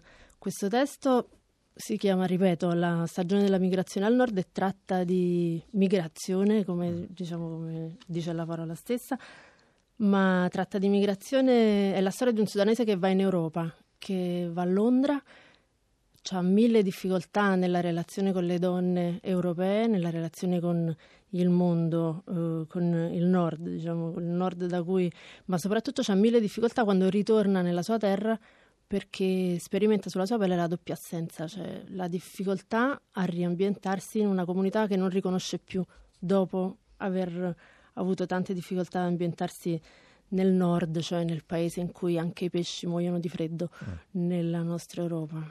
E... Senta Alessandra Cutolo, ehm, intanto è stata diciamo, ehm, una circostanza naturalmente del tutto fortuita, però nei mesi in cui lei è stata in Sudan per realizzare questo laboratorio, il Sudan ha vissuto anche una transizione politica eh, piuttosto radicale, alcuni lì eh, l'hanno considerata una vera e propria rivoluzione. C'è stata, sì, è stato un momento storico bellissimo sì. per loro, ma anche particolarmente tragico. Ah. È stata un, l'ultima delle rivoluzioni arabe. Qualcuno sostiene che non si, tra- non si, è trattato di rivoluzione perché al-Bashir, che stava al potere da 30 anni, è stato deposto dai militari, ma in realtà i militari l'hanno deposto comunque su pressione della piazza. Il sit-in eh, che soggiornava davanti ai palazzi del potere comunque era affollatissimo, era affollatissimo di giovani, di accampamenti, di tende e quando sono stata eh, a marzo si, ancora non era accaduto, quando sono tornata dopo vedevo negli occhi della gente proprio la speranza che si aprisse una vita nuova, una via nuova alla, allo sviluppo del paese che, che, comunque è una via tanto attesa da tanti. Ecco, la, diciamo appunto la, la storia, quella con la S maiuscola, la, la, la, cronaca, la contemporaneità degli eventi di quel paese, come si è incrociata poi con la storia con la S minuscola invece che avete, che avete portato in scena? Perché poi diciamo avete fatto un lavoro intanto con attori sudanesi che sono in parte attori professionisti del Teatro Nazionale di Khartoum, alcuni dei quali anche molto noti al pubblico, però avete messo per esempio molti giovani allievi, alcuni portatori, portatori di handicap, alcuni sordi, cioè in qualche modo avete creato una compagnia compagnia naturalmente ibrida, eh, trasversale, in che modo questi temi si sono incrociati e incontrati? Qual è stata la discussione che ne è nata? Eh, era proprio, diciamo, il, il, i cardini del lavoro sono stati messi in discussione da questo nuovo corso perché eh, così come, eh, diciamo, all, all'inizio, eh, una volta letto il romanzo che tutti conoscevano là perché è uno dei padri della letteratura sudanese, letto il romanzo insieme alla compagnia, io dicevo allora mettiamo in scena questo testo, mettiamo in scena la difficoltà di tornare per chi va in Europa E loro mi dicevano: sì, vabbè, ma noi comunque dobbiamo anche mettere in scena la necessità di andare in Europa, la necessità per noi di, di proiettarci in una better life, in una vita migliore. Abbiamo bisogno di pensare, cioè abbiamo bisogno di dire al mondo che in questo paese non c'è futuro e che eh, quindi il viaggio, nonostante siamo consapevoli tutti che il viaggio è estremamente pericoloso e che una metà di quanti partono morirà per strada, eh, dobbiamo dire che abbiamo tutti la necessità di andare. Poi dopo la rivoluzione come, diciamo, ci sono state una serie di voci che contrastavano queste idee e che dicevano in questo momento è importante costruire un paese nuovo, in questo momento è importante che eh, tutto quello che possiamo fare per il nostro paese lo facciamo qua. Quindi sì, abbiamo tutti il desiderio di migrare verso il nord se il nord ci offre la possibilità di imparare cose nuove, di avere delle, un ritorno economico, una vita economicamente più soddisfacente, ma abbiamo anche tanto bisogno di tornare e costruire il paese nuovo. Anche e... perché poi eh, i temi che eh, erano contenuti appunto già nel romanzo del 1966 di Tayeb Salih, che si intitola, lo ricordo, La stagione della migrazione al nord, ma i temi che avete messo in scena con il vostro spettacolo, che tra l'altro, voglio ricordarlo, è uno spettacolo che si è svolto interamente in arabo con i sottotitoli in, in inglese, che si intitolava eh, Life at the Curve of the Nile, insomma, la vita in, a, a, un'ansa del Nilo sostanzialmente, eh, beh, sono temi che eh, sono bollenti no, in quella società, il ruolo, il ruolo, della donna, il fatto che sia una portatrice di diritti, eh, le conseguenze dei matrimoni forzati, le mutilazioni genitali e così via, cioè come dire, eh, eh, non si sta portando in scena un pezzo di letteratura più o meno consolatoria, si sta discutendo di cose che attraversano in maniera incandescente quella società. Sì, assolutamente. La questione del, del genere, la questione della, del ruolo della donna è proprio il, cuore delle questioni, uno dei cuori delle questioni che agitano quella società. E, ed è stato per me fondamentale anche riscoprire insieme a loro quanto il teatro possa avere un senso forte, quanto il teatro possa mettere insieme la città, la comunità attorno a delle questioni e uh, fare pulsare insieme i cuori di tante persone, perché la storia fondamentalmente era la storia di una, cioè tra le storie che si intrecciavano nel romanzo c'era la storia di una donna costretta a sposare un uomo di 40 anni più vecchio di lei dal padre che dichiara nel momento in cui mi forzerete io lo ucciderò e mi ucciderò e così fa. Visto che questo ehm, era cioè una cosa realmente avvenuta da poco in Sudan, uh, realmente avvenuta svariate volte nella storia, in, a Khartoum, che comunque è la capitale, che comunque diciamo, è il, non soltanto quindi nelle cittadine di campagna dove ci sono dei legami familiari ancora troppo uh, invasivi per quanto riguarda la questione del matrimonio, visto che c'era una donna nel carcere di Khartoum condannata a morte per aver ucciso il marito che l'aveva costretto, cioè il marito a cui l'avevano a cui l'avevano costretta. Uh, uh. insomma, un, questo matrimonio forzato, insomma. A cui, sì, uh, che il marito l'aveva violentata, uh. l'aveva, il padre l'aveva fatta sposare necessariamente con un cugino e questo marito, questo cugino l'ha violentata contro il suo volere, lei ha preso un coltello in cucina e l'ha ammazzato. Questa era un, questo era un episodio di cronaca che riempiva gli occhi e i cuori dei sudanesi che partecipavano al laboratorio teatrale perché ritrovavano comunque un tema, una questione e questo ci ha riportato molto verso alle origini del teatro, a quando la tragedia greca certo. metteva delle figure femminili tragiche al centro della discussione della città su cosa si potesse fare cosa fare per evitare il dramma, cosa fare per evitare la tragedia. Eh sì, anche perché poi diciamo come riesce il teatro, ma più in generale l'arte, a creare eh, sentimenti, discussioni, attraversare anche i, i, cuori, i sentimenti delle persone, probabilmente nessuna altra forma d'arte, mh, mm, certamente non la discussione politica, non la discussione pubblica è mai riuscita e probabilmente mai riuscirà a fare nella nostra, nella nostra storia. No, e poi anche sì. come il teatro possa trattare del, dei temi scottanti, scabrosi, per esempio Tayeb Saleh parla diciamo già nel 67 di come sia assurdo praticare la circoncisione femminile, certo. di come sia assurdo uh, non lasciare cioè, proprio nell'ambito di una discussione all'interno del romanzo c'è una delle voci dice che uh, non, noi non dobbiamo fare alle nostre donne uh, que- questo fatto perché non dobbiamo farlo perché non è un dogma dell'Islam non è un dogma dell'Islam in quanto anche le donne nigeriane e, oppure egiziane sono uh, islamiche e, eh, e, i loro uomini non praticano una, lasciano le loro donne come Dio le ha create. Questa diciamo, è la definizione del romanzo. E era difficilissimo affrontare una cosa del genere, visto che in Sudan c'è una grandissima quota di donne ancora oggi vittime della circoncisione femminile e questo tema, pur essendo scabroso e scottante, si poteva trattare attraverso il teatro. Certo molto dire, più una, facilmente. Uno specchio attraverso il quale poi ci si, può, ci si, può, guardare e ci si può raccontare. Alessandra Cutolo, grazie, grazie per averci raccontato eh, alcuni momenti di questo bel laboratorio teatrale che ha svolto a Khartoum, eh, un progetto, lo ricordo, della cooperazione allo sviluppo del Ministero degli Esteri e noi per chiudere questa pagina continuiamo ad ascoltare un altro brano di Alzara e i Nubatons, questa è Abibital. Ya habibi, habibi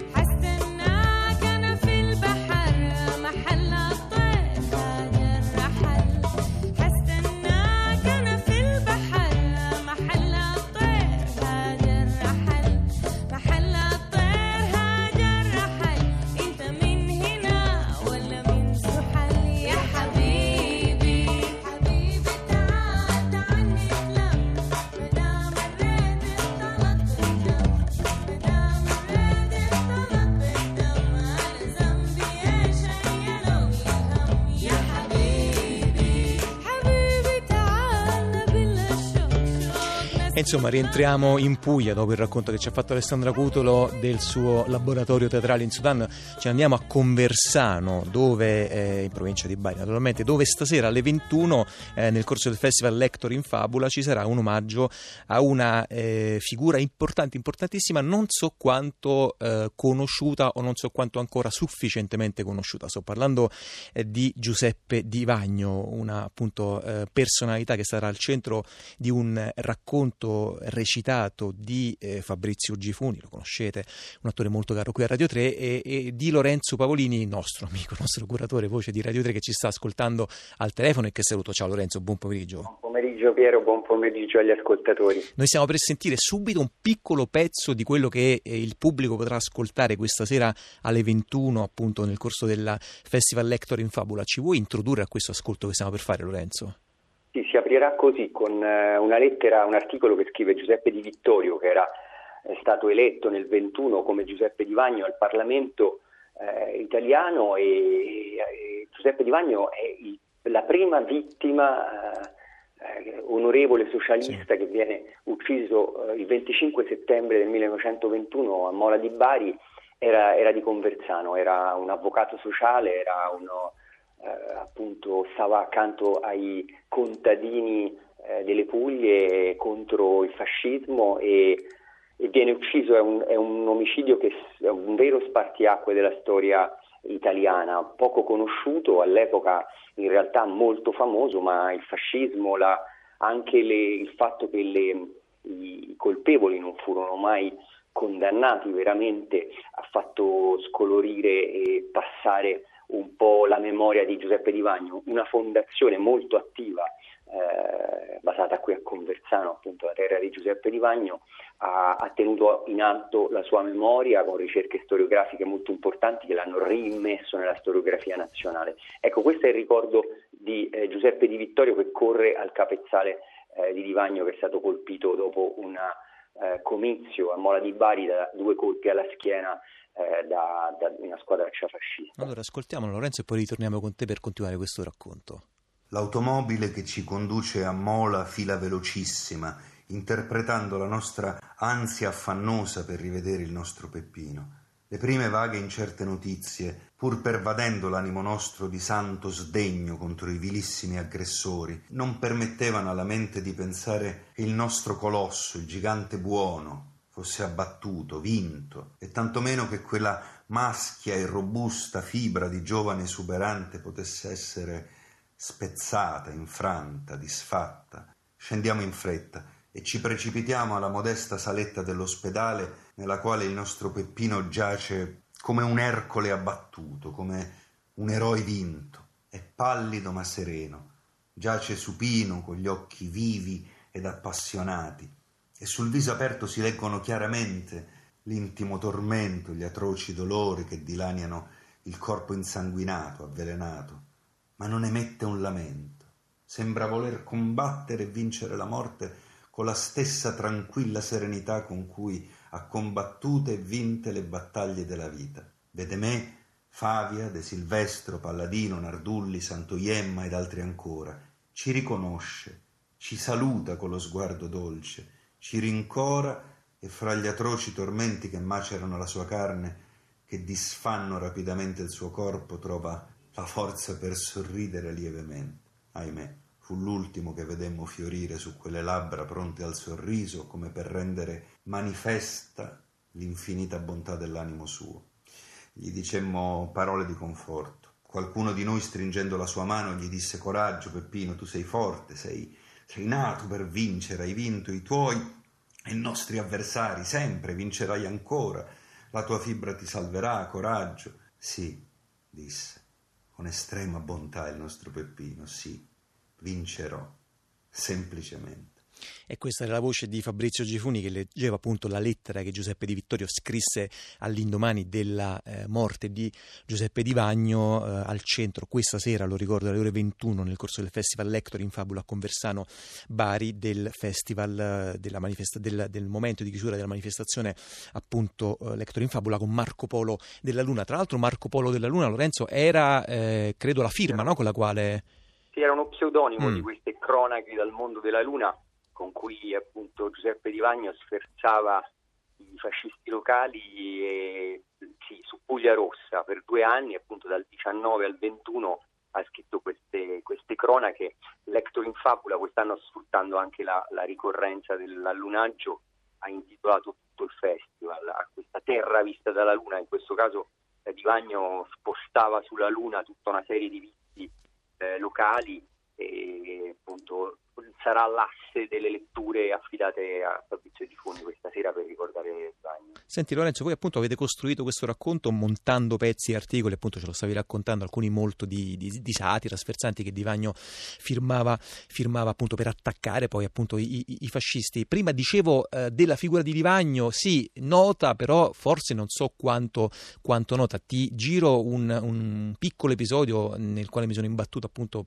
preparando questa nostra conversazione, ho scoperto che a decorato, per esempio il Festival Verso Sud nel 2015 aveva creato un murale di un artista che si chiama eh, Luis Gomez de Teran che era destinato a scomparire perché insomma sostanzialmente per un piano urbanistico si stava costruendo un palazzo che avrebbe coperto questo murale, però è stato salvato da una petizione online che ha suggerito all'amministrazione comunale di spostare il palazzo e quindi di lasciare visibile questo murale. Che tipo di lavoro è stato fatto e che tipo di lavoro forse va ancora fatto per ricordare Di Vagno?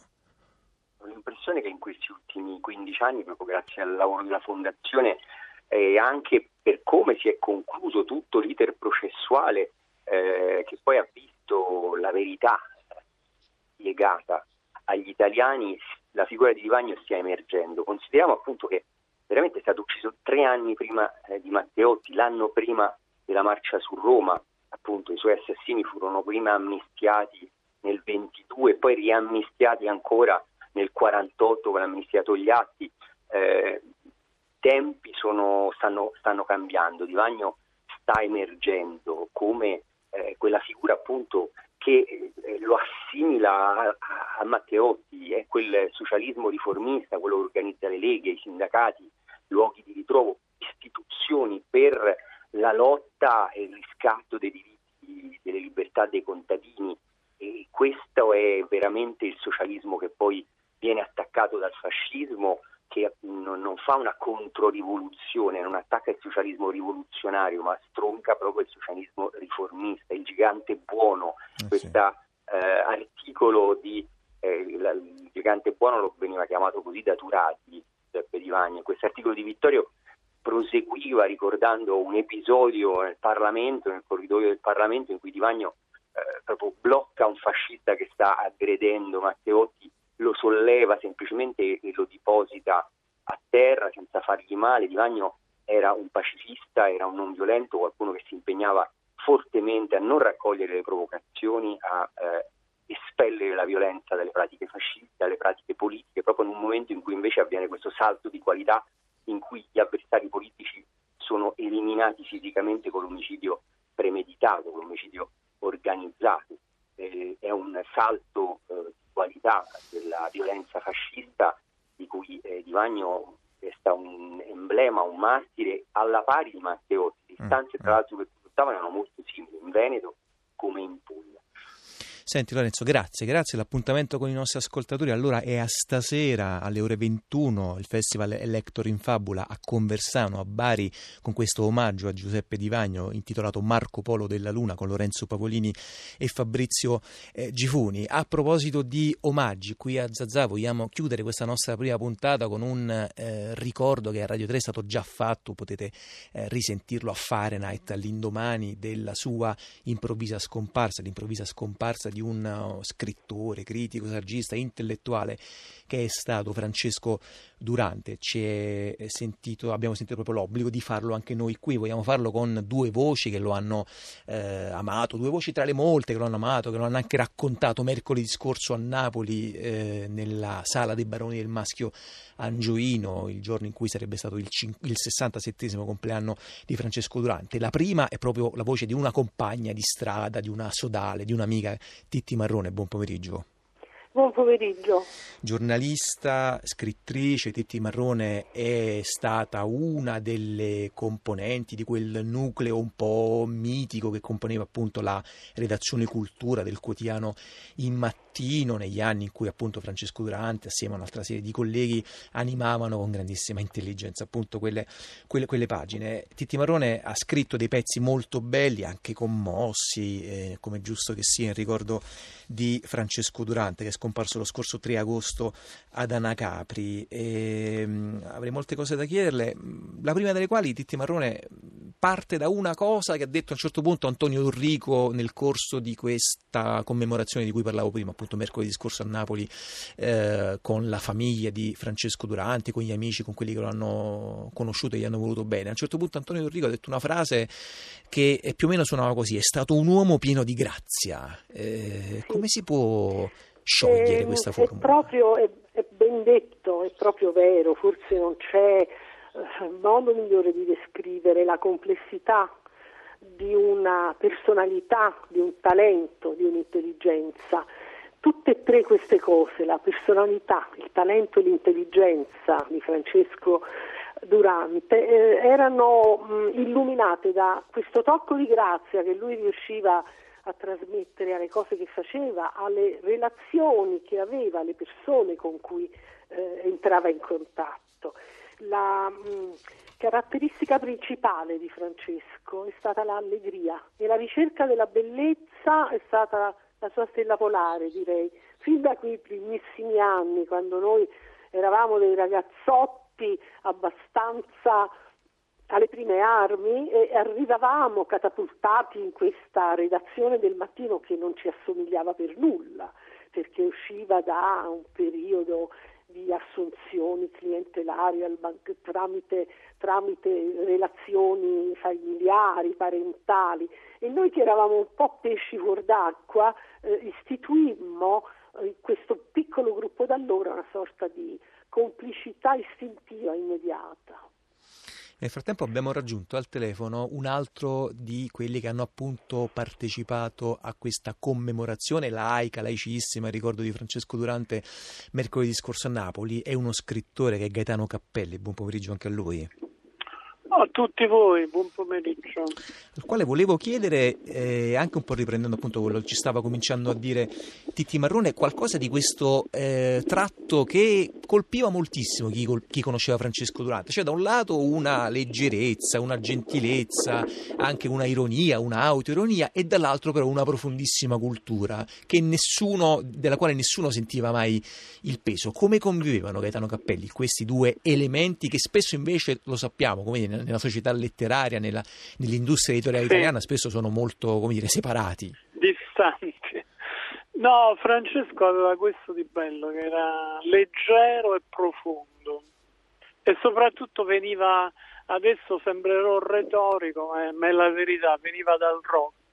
Eh. Io l'ho conosciuto grazie a Canio Guercio che me l'aveva indicato eh, dicendomi no, io avevo appena finito di scrivere quello che sarebbe poi stato il mio romanzo d'esordio e mi disse no vai da quello, quello è come a noi, a quello gli piace il rock e la letteratura americana. E in effetti lui quando l'ho, l'ho visto io la prima volta era molto molto simile sì, devo dirlo, anche a me, anche a quelli che facevano e seguivano e sentivano le cose che che appunto da, dagli anni 60 in poi sono arrivate poi in Italia per il tramite eh, dell'America, dall'America per il tramite prima della musica e poi della grande letteratura nordamericana. Quindi lui era un personaggio, come dire, una, una specie di cavaliere senza cavallo, era, era un, un, cavaliere a piedi. E aveva appunto questa questo pragmatismo tipico della, della gente che appunto frequentava certi posti e poi però era un finissimo letterato. Lui aveva questo eloquio sorprendente col quale riusciva a farti appassionare anche delle cose più eccentriche, della cultura più eccentrica e, e fuori dai canoni. Ecco, questo era Francesco Durante, una persona che io ho follemente amato senza nessuna uh, come dire inclusione sessuale. Senta, Detti Marrone, questo elemento che ci stava anche adesso proponendo Gaetano Cappelli, cioè il fatto che eh, Francesco Duranti sia stato uh, un formidabile divulgatore di pezzi di letteratura americana che adesso ci sembrano come dire scontati, acquisiti, ma che evidentemente non era detto che andassero così. John Fante, Carver, Bret Easton Ellis, facendolo poi per esempio passare attraverso degli editori che non erano eh, mainstream, Pironti, adesso mi viene in mente soltanto uno per dirne. Eh, sì. Quanto, quanto, quanto, ha caratterizzato appunto questo oh, aspetto del lavoro intellettuale di Francesco Durante di Titti Marrone? Tantissimo, perché lui ehm, ha poi diffuso la eh, conoscenza di questi autori eh, per il tramite delle pagine del mattino, contribuendo in modo enorme a sprovincializzarlo. E così è capitato che questo giornale è stato tra i primi ad occuparsi di scrittori eh, poco noti eh, in Italia, ma anche diciamo, eh, poco conosciuti e poco praticati dai giornaloni settentrionali e così eh, si è parlato grazie a lui di Bret Easton Ellis, eh, di Ryan Carver e c'è stata la scoperta addirittura poi a un certo punto la moda dei minimalisti esplosa in Italia eh, rispetto alla mh, produzione poi di eh, grandi eh, momenti di divulgazione culturale era come se Francesco rimanesse sempre un passo indietro, nel senso che lui non si è mai esposto al punto da eh, farsi tributare eh, i riconoscimenti a cui avrebbe avuto diritto, che sicuramente avrebbe meritato in maniera molto più cospicua di quanto non sia capitato, eh,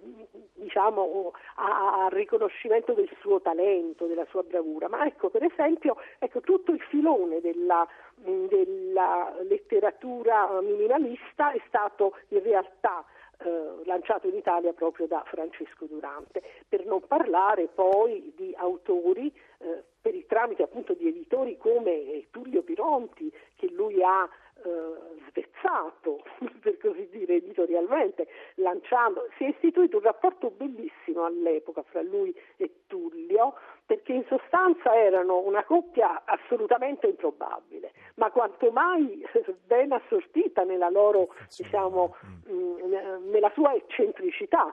Ehm, ehm, Francesco ricordo che aveva questi contatti, noi ci siamo sempre chiesti come avesse fatto, ma in realtà lui parlava un perfetto inglese, uno splendido americano, si installava a Piazza Dante nella redazione della casa editrice Pironti e faceva queste leggendarie telefonate all'epoca che non c'era la rete e eh, infatti Tullio a un certo punto si rese conto di questa cosa dalle bollette telefoniche che gli arrivavano assolutamente diciamo, esagerate. In realtà in questo modo Francesco riusciva a mantenere una serie di contatti e a eh, diciamo, stringere rapporti con autori che poi Tullio pubblicava e che hanno dato lustro, molto lustro alla casa editrice. Questa Senta, era Cappelli, una delle tante cose. Eh, eh, Ma... Ascoltando Titti Marrone eh, mi è venuto in mente un tweet che ha scritto Sandro Veronesi sul suo profilo Twitter all'indomani appunto della notizia della morte improvvisa di Francesco Durante e Veronesi in maniera anche un po' polemica, anzi decisamente polemica, ha detto è morto un ragazzo che ha dato alla letteratura più di quanto ha ricevuto. È, è corretta come sensazione secondo lei? Beh, sì, sì, sicuramente. Eh, gli è mancato quello che Martin Emis ha detto con una frase molto profonda. Puoi avere gloria e successo senza avere talento, se hai fortuna, ma se non hai talento non hai talento. Ecco, purtroppo Francesco, che insomma è stato amato, ammirato, però come diceva Titti ha avuto meno, molto meno di quello che gli spettava, perché non ha avuto fortuna, perché era oltretutto una persona libera e, e se c'era qualcosa da dire te la diceva senza, senza falsi pudori. Senta, Titti Marrone, in questo... chiusura di questo nostro piccolo ricordo di Francesco Durante, eh, ci sono appunto a proposito delle cose che spettano a Durante, c'è la questione del museo dell'emigrazione. Sì. Eh, che notizie ci sono, che prospettive ci sono? Se ce la fa in Abbiamo avuto massimo. una notizia, una promessa pubblica sì. che noi ricorderemo con Gaetano e con gli altri amici, eh, dall'assessore alla cultura mh, mm, di Napoli, del comune di Napoli, che è sensibile, sicuramente lui di suo ben, ben, intenzionato a riprendere questo progetto, al quale noi avevamo già lavorato con Francesco, con, con Paolo Frascani, con altri amici, che era quello appunto di istituire all'Immacolatella, al porto di Napoli, di creare questo museo per eh, ricordare l'epopea dei, dei, tanti meridionali emigrati, ai quali oggi, peraltro Francesco dedica il suo meraviglioso libro postumo.